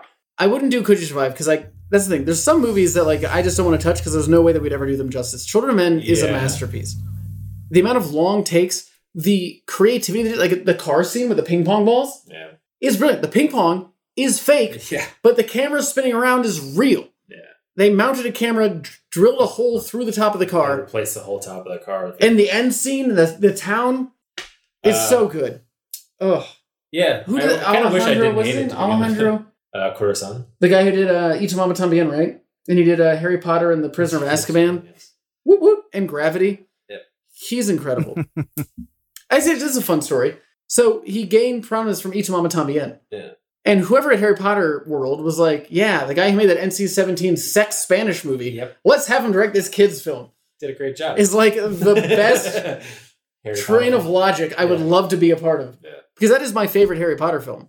But it's like, oh, this guy who made like literally a sex film, an NC-17 Yeah, but that film. that happens all the time. It's like, oh, Peter Jackson, yeah, the guy who made Meet And the Feebles. How about Lord Well, of the Rings? is- Here you go. No, it is. It's so, so weird. actually, Peter Jackson is a funny story. So I showed uh, Sophia recently um, uh, Dead Alive or Brain Dead, depending on where you're from. It's different names, which is famous for having the most blood of any movie ever. I refuse to show her Meet the Feebles because I hate Meet the Feebles. I bought it for twenty dollars on eBay when I was in high school, and I sold it for twenty five cents. Hate that movie. Anyway, because it's just so like unpleasant to watch. Anyway, anyway, anyway. Peter Jackson. You know how Peter Jackson got Lord of the Rings? Bought the rights. No, he No. didn't. No. New Line Cinema owned the rights. because he looks like a hobbit. He did. He does, and he is from New Zealand, where they film a lot of it. But that's not the reason. So there's a wonderful documentary about the Nightmare on Elm Street series. It's like ten hours long, but I would highly recommend watching it. He was hired to write one of the Nightmare on Elm Street movies, one of the sequels Uh-huh. from New Line Cinema, because they love Brain Dead. They loved um. Well, no, not Friday Night Come Out. What was the first one he Oh. made? There was Brain Dead, Dead Alive, Dead Alive, Brain Dead. Um, Bad Taste. Thank you, me. Bad Taste. He made those. They like hired him to write the script. So he wrote a script for a Friday or a Nightmare on Elm Street movie. Yeah. They didn't end up going with it, but they liked him so much that when Lord of the Rings came up, they were like, "We own the property. Hey, Peter Jackson, do you want to write Lord of the Rings? We love the work you did on F- Nightmare on Elm Street." And that's how he got the job. And then he positioned himself to be like, "I'll just direct it too." But he was originally hired to be the screenwriter That's so weird. because of his work on Nightmare on. Elm Street for a script that never actually got made into a movie. That's how Peter Jackson got Lord of the Rings. yeah. Good on him. But anyway, but that, but that is I'm sorry. just a quick aside. I apologize, Tabor. I know you get a lot of questions, and I also have another call in ten minutes. That's all right. But last things about this. That is what I love about some of these big projects, which gives I think us hope Yeah. that maybe we'll directing movies. I mean, Look at about- people like James Gunn, Sam Raimi. What did they direct? Sam Raimi made Evil Dead, Evil Dead Two, Army of Darkness, Darkman, and he made like um that that good movie with Billy Bob Thornton about the plane that Yeah. crashed, Simple Plan, and then he makes Spider Man. Yeah. James Gunn wrote Tromeo and Juliet, a Troma movie, a Troma movie. Ah. There was, and I apologize. I know this is a PG podcast. There was a penis monster in Tromeo and Juliet. A penis monster. And now he's the man who makes Guardian of the Galaxy and Suicide Squad. And he made Slither. That was his first directorial debut with Slither If about these like, weird slugs that go into your body, and one of them goes through a woman's vajayjay. And now he's directing these movies. like awesome! It gives me hope that we can make a movie like we can make a Marvel movie. Well, even the, the director of Loki, she didn't do anything. yeah, She like she had something. Yeah, but, she like, has some TV credits. up to that caliber. or the guy who did Ant Man. I think. What was his first movie like? Uh, it was the time travel indie movie with like um the girl from Parks and Rec, Aubrey Plaza. Oh, that one. Yeah. Yeah, yeah, yeah. Yeah. Like they pick these people. Oh, uh, It's Jason. oh God, what was the name of that movie? This is Jason killing me. Sudeikis in? Uh, need something No. need not apply. yeah. Yeah. Or like bring your own weapons. Or you What look at that? the the wonderful Yeah. director who's doing Eternals for Marvel. She made uh which won a lot of Oscars, um, Nomadland. But she got Eternals before Nomadland Oh, even right. came out. From a from a feature film she made that was just in festivals. That's how she got the Eternals gig, and that's also how she got Nomadland because uh, Frances McDormand, who's in Nomadland, saw the film and was like, "You're amazing. Let's make No Man Land together." So she won an Academy Award after she had made a Marvel movie that hasn't even come out yet. Yeah. And that's what I love about people like Marvel. I mean, Disney does it with everything. Yeah. They took They take big risks Yeah. because the, I get where they're coming from. They're like, "You're an up and coming director. You'll do whatever we want. and You won't push back. You're not a Steven Spielberg." To some degree. Mm. And I think that's why they fired Phil Lord and Chris Miller Oh, from yeah. Solo. Because like you guys like have too much creative freedom. Eh, let's just hire Ron Howard to own do it. thing, Yeah. But it's Han Solo is a great movie. Well, Kino came up. Kino came up with safety not guaranteed. That's Yeah, what I was Not searching Guaranteed, for that's the on one. the Aubrey Plaza Anyway, movie. sorry. Questions. Yeah, I got uh, um, seven we- minutes. We have the the Let's proper. do it quick. Go. We have the proper lightning round now. This is from Andy, who just joined us. We're throwing him in. Favorite thing about filming Top Gun system? Favorite thing? Jay Ellis. Jay And Ellis. Tom Kaczynski. That's not his name. So, Jay- Joe Kaczynski. Joe Kaczynski. Jay Jay Kaczynski, Joe Ellis, oh my god. Joe Joe Krasinski, and Jay Ellis were the Yeah. Well, and also Flying with the Blue Angels for me. I know you weren't there, I wasn't there. but for me, Yeah, well, that's what Andy put in. Other than Oh, well, flying in the blue, you know. thanks Blue for Angels. saying that now, Tabor. Um, Jay Ellis. yeah, Jay Ellis Well, and hey, Joe you confirmed they were, that it they were both so absolutely best. respectful to us, Yeah, they like to the whole set, because we're like a rinky-dink production. And they made Maverick. They make like hundred million dollar movies, and they treat us with such respect. Well, Next. Well, Yeah, we so got a go couple food Go. related ones, and then you're out the door. Would you ever? This is from Kino Corner. Would you ever consider making a man versus food style show? No, because I would win. Not at all. There's no verses. There's no. There's no I would win, and then we cut cameras before I threw up in the yard. Well, I'm gonna I'm gonna alter Boromir's question here just a little bit because you said that you had Mexican food uh, everywhere you Mm-hmm. go. Um, what's the best? Who's got the best? the best Mexican food? Mexico. Yeah, of all of these places you've had it. Well, a- Uh, aside from that, Oh, excluding Mexico? America. As a California is Yes. probably pretty soft. California's got pretty San good Diego, Mexican San food. Diego, San Diego for sure. Yeah, Uh, I will tell you the worst Mexican Well- food is in Dublin. Dublin, Ireland. Is the worst Mexican food that we have ever had. Horrible. It was really bad. How, how surprising. That's shocking. It was fun. imagine. it was fun. It was fun to be there. We had a great time. Ireland. Was that after we went to the premiere thing? Then we went there? Mm, I'm not sure. So that was really fun. So sorry, I know we got five minutes. I'll make this quick. When we went to uh, Ireland, I know I don't make things quick.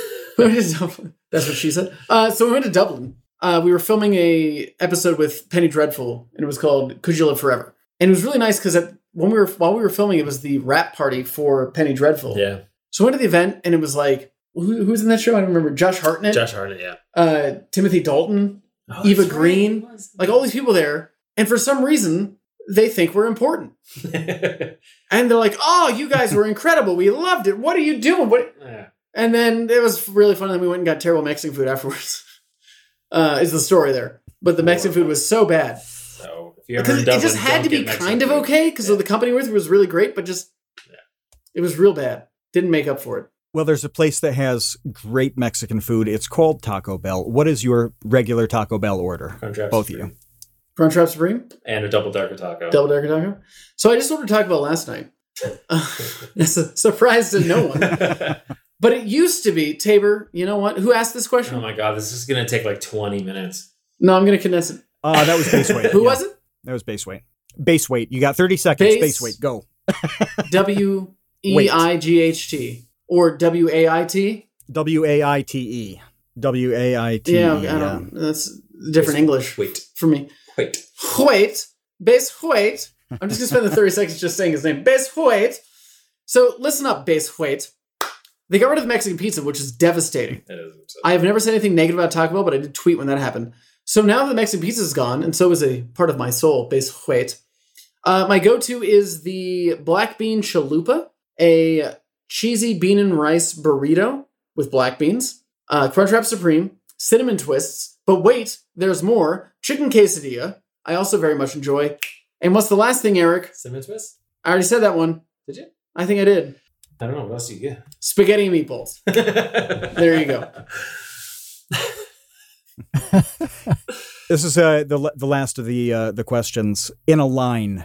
What makes you happy? That was an easy one. There we This did. is it. for Marco, by the way. Nothing makes you No, things make me happy. Zero. Um, Kevin, Eric, Tabor, whoever has an avatar of Michelangelo from Ninja Turtles, I was in the comment on that. Jason Alexander from Charles. Seinfeld, um, Jeff Strife, and uh, any other things I might recognize. Oh, a, s- Do you really say Michelangelo? Michelangelo. You really? Michelangelo. Yeah. Really? wow. He's Michelangelo. I'm Italian. Pick the guy on I'm Michelangelo. Italian. you want a salsa verde? Chicken, chicken tikka masala. Chicken tikka. Hors d'oeuvres. the Italian tikka masala. That was like one of my favorite things. Actually, Kevin, I want to do another taco time with you because the hors d'oeuvres gag is like my favorite thing that's ever happened on camera. Well, listen, hors d'oeuvres gang guy. Uh, we're out of time. We gotta get you Well, out of sorry, here. real quick, real quick. Uh, so you I'm can gonna go to the next thing. because now it's a turn. I, I'm like a teacher now in a preschool. Listen up, uh, Kevin. Are you listening? Thank you What? very much. Yes. Um, uh, yeah, we should definitely do a taco time, and we should have hors d'oeuvres. Uh-huh. this, this is the end of it? No, I'm not done. Oh, okay. And uh, how would you feel about being together while we do it? What, what does that mean? I'm What talking about being in the same about? place. What's happening right now? Right, right. Okay. So you want to hang out sometime. Any- Is this is what you're asking? For a taco time, would you Sure. do it? We can. yeah, absolutely. I just Yeah, wanted. we sorry, I can do wanted it in front of an audience, so you have to. You, you kind of got to stick to it now. Oh, you want it recorded? Also, am I still recording? All right. Oh, good. It's been almost so. two hours. Holy smokes! hey, you talk a lot. I don't Yeah, talk a a lot. You talk a lot. I haven't even been here. Well, uh, now that we have like 18 seconds left, Jake, thank you uh, so much for joining us. Eric, uh, I was really glad that you were able to jump in as well. Um, everybody, check out Could You Survive the Movies season Hold on, I, two. I hate to interrupt, but could we just point out the something about Mary hair that Eric has right now? Wow, he does have something about Yeah. Mary hair. It's excellent. Well, for those just listening on audio, I'm sorry you had to miss that, but uh, Imagine semen in someone's quite hair. spectacular. Visualize semen in hair. Don't- Were you you're clicking disconnect? yes. Look, yeah, Eric just right, rightfully muted Jake. On that note, as as he con- continues to make himself late for his own appointment that he has to go to right now, That's right. uh, with his foolish remarks. Um, definitely I watch want the an show. Emmy. Watch you their can't show. mute me. They're just fighting and bickering like an old married couple that they are. We didn't even get into how these two fools met a million years ago. Grindr. Before before apps like that existed. So dumb. He, and as he continually God. makes himself later for his his own Oh appointment, shoot! Yeah. um, right. As he's muted, but like thinks he's not. All right, Jake, Eric, thank you so much. Everybody, go check out Could You Survive the the movies season two. Uh, support the show so we can get a season three because I personally personally need more episodes. So I want you to Oh, help you- me out so I can watch more of this great show. uh, thanks to all of our patrons for hanging out. Uh, the shirts exist. They're on Matt's body right now. All of them. He's wearing all of them right now. Oh, It- my- it- I'm It looks wearing ridiculous. hundreds of t-shirts. yeah, it's absurd. it took him all day to put them on. Um, check out the shirts. Check out our Patreon, patreon.com slash the create unknown if you want to keep this podcast going for some reason so you can hear stories about Jake vomiting in parking lots. Uh, we have uh, your average consumer coming up next week. Judner should be a good episode. Until then, Yeah. see you, Space Cowboys. Bye. Thanks for listening to The Create Unknown. We'd like to extend a huge thank you and congratulations to the Tots and Dumpster crew who save tiny little lives every single month. A tremendous shout out to our elite baby gang commanders Linus, our newest, Trev's Dead, Boromir, Bot Dogs, Chinchilla, Isaac, Conrad, James, Andrew, Jeff Davis, Patrick Pister, Baseweight, Monahim, Dojangles, and Zero and thanks to our grizzled, battle hardened child infantry Jen Mafasanti, Kevin Menard, Mikhail Steinke, Risebread, Sean Malone, Triple Question Mark, Ryan, Kamikaze, Maria Marco, Sheep Tom, Videogre, Jelksies, and Dan the Latch. Thank you as well to our indentured servants, producer Dan Yosua and producer editor Ben Webster. Thanks to Baseweight for use of Created in the Unknown for the opening theme, and to Electro Voice for giving us mics to sound good on top of it. The Create Unknown is an unknown media production in partnership with Studio 71.